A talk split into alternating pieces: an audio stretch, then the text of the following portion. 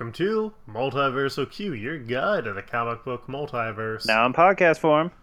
I'm Luke, I'm Devin. and this week we're covering. What if Spider Man versus Wolverine? And listen, Bob, it's me, the Wolfman Logan, and I'm here to snicked, snicked at night. Are you ready, Bob? Yep. So, what if Spider Man vs. Wolverine came out in 2008, which was over like two decades after the original story? Mm-hmm. And I'm not sure if you actually saw, but I messaged Jeff Parker and Paul Tobin, who were the writers on this, on I did. why they did it. And it was pretty much the uh, editor at the time was like, hey, you guys want to do this? And they They're were like, sure. hmm Uh, the art was by Clayton Henry. The colors were by Chris Sotomayor. And Nate Piekos did the letters, and this takes place on Earth 8351 as part of our Countdown to Spider Verse coverage. Yeah. And there's a lot of really weird things because the first time that I read this, I had not read the initial Spider Man versus Wolverine. And unlike a lot of the other what ifs, it does not set you up for anything really. No.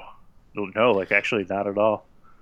And they also introduce like characters who are nowhere else in Marvel. And like honestly, half of these people weren't even in the actual storyline either.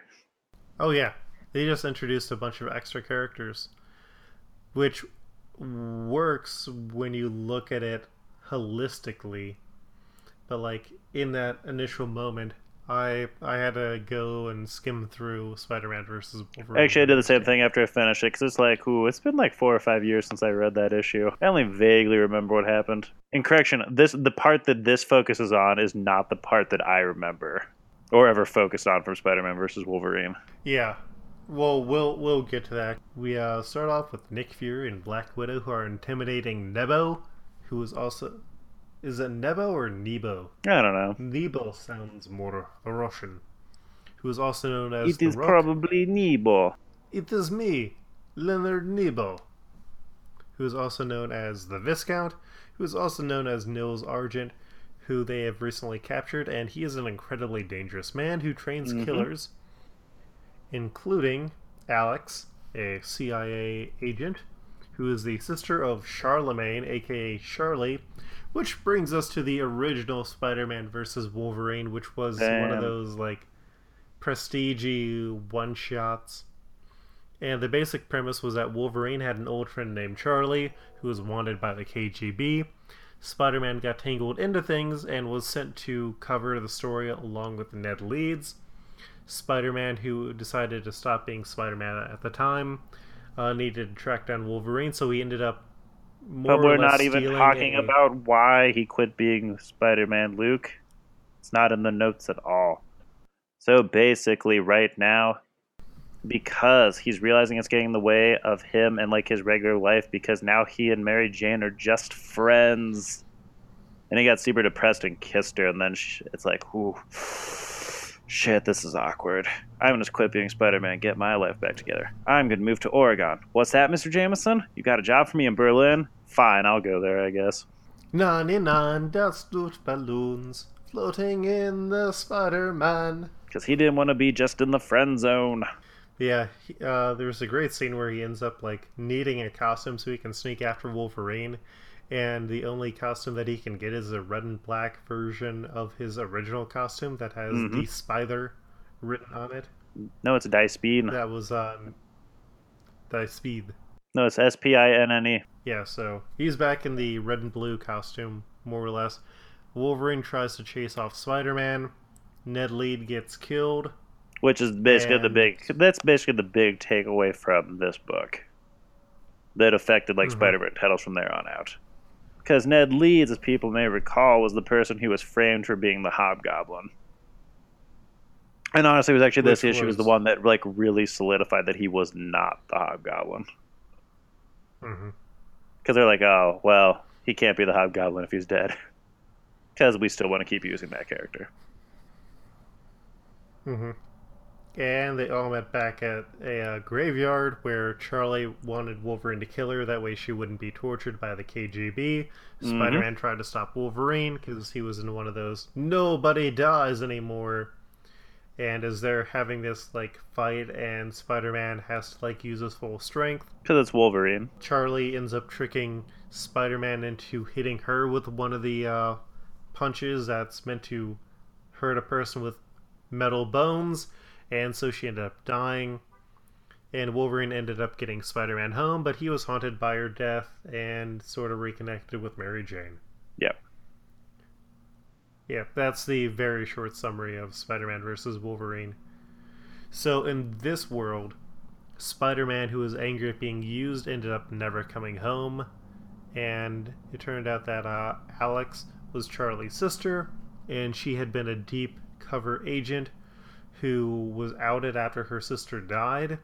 And Wolverine wanted a chance to make things good, so the two went on a mission to rescue her from the Russian soldiers.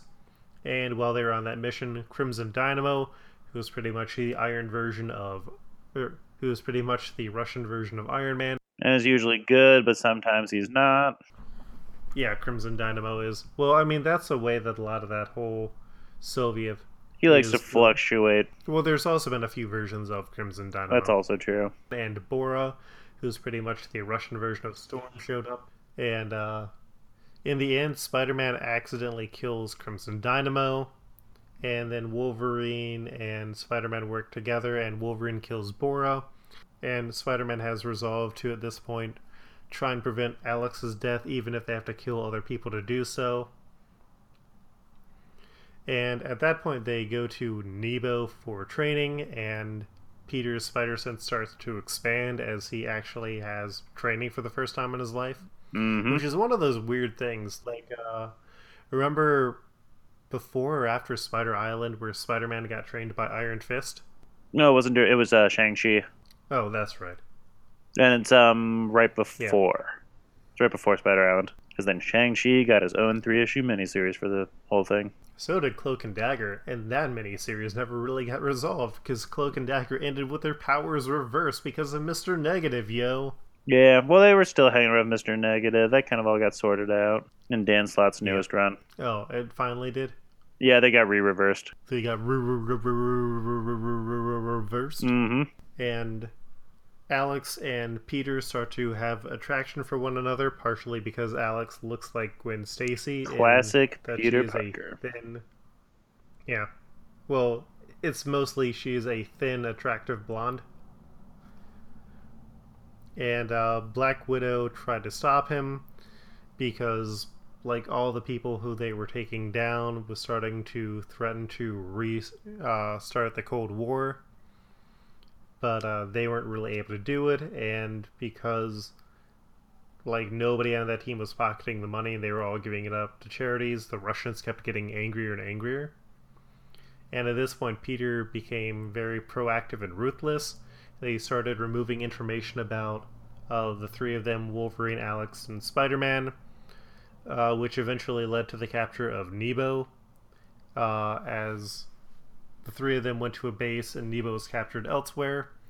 Uh, when they went to the base, they got ambushed, and when Spider Man gets confronted by this man with swords who's ready to fight him, Spider Man reveals that he now has wrist mounted guns and he just kills the man flat out. Which is a really powerful moment, hmm because that's like when you've got that whole Spider Man is actually gone here. He's no longer the innocent Peter Parker. Nope. And it turned out that uh, Spider Man had called in S.H.I.E.L.D., knowing that they had Nebo. This got the Russians angry. And it turns out that Peter has set up this entire thing where he's going to sell Nebo to the Russians in exchange for them forgetting about Alex and basically leaving them alone. And Nebo's like, oh, well, you learned all the lessons I had to teach you, so congratulations. And Fury ends up telling them to keep in touch for work.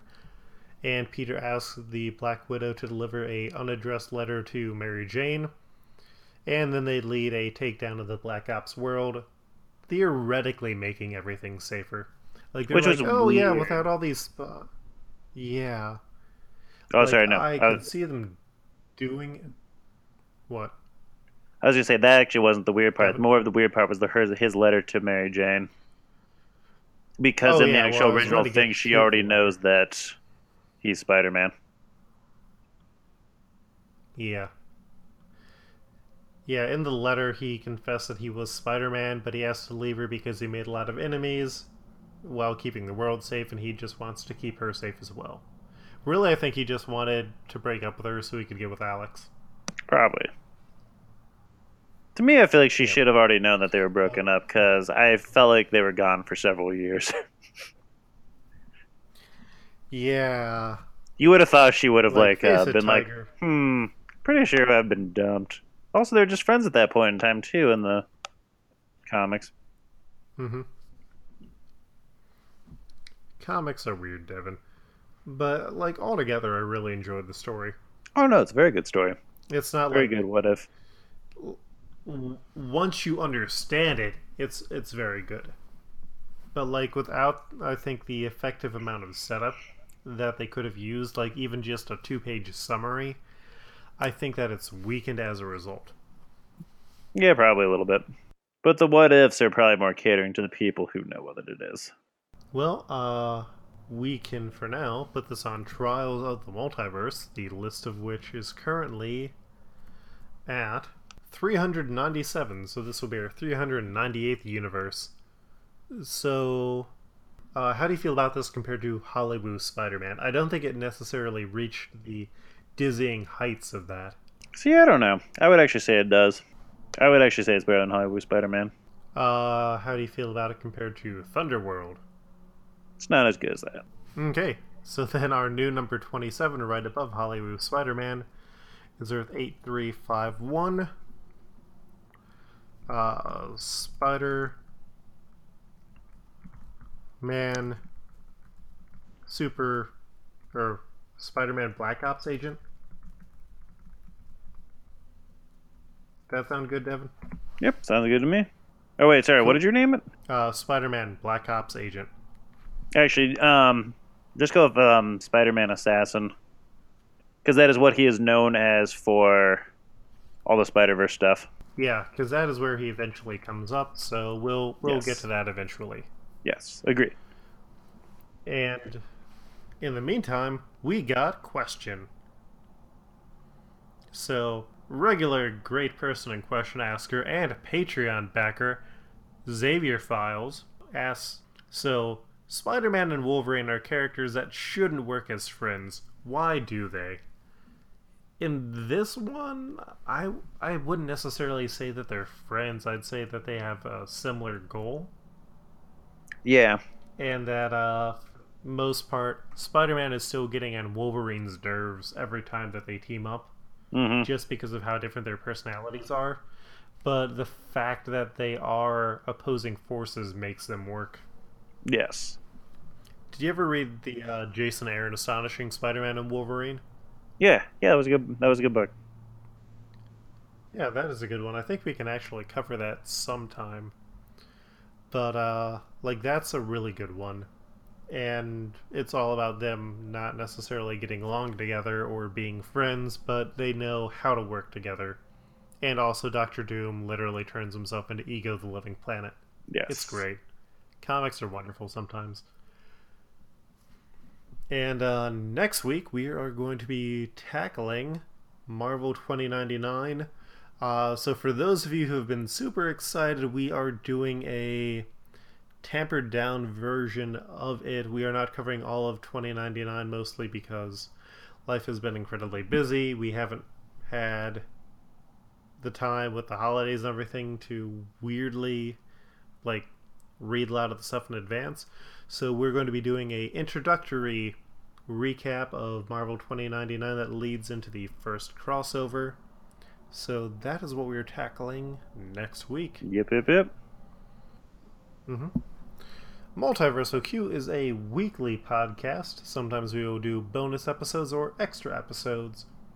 And in those cases, you can find out more out about us at uh, Multiverse OQ, where we commonly have image galleries like we will for this episode. Uh, I would also like to apologize for the sound quality on last week. We are working on getting a better solution for Devin, which it looks like not using the fancy microphone that I got him for Christmas may be the solution for the time being. Yes. Unfortunately. Uh, yeah.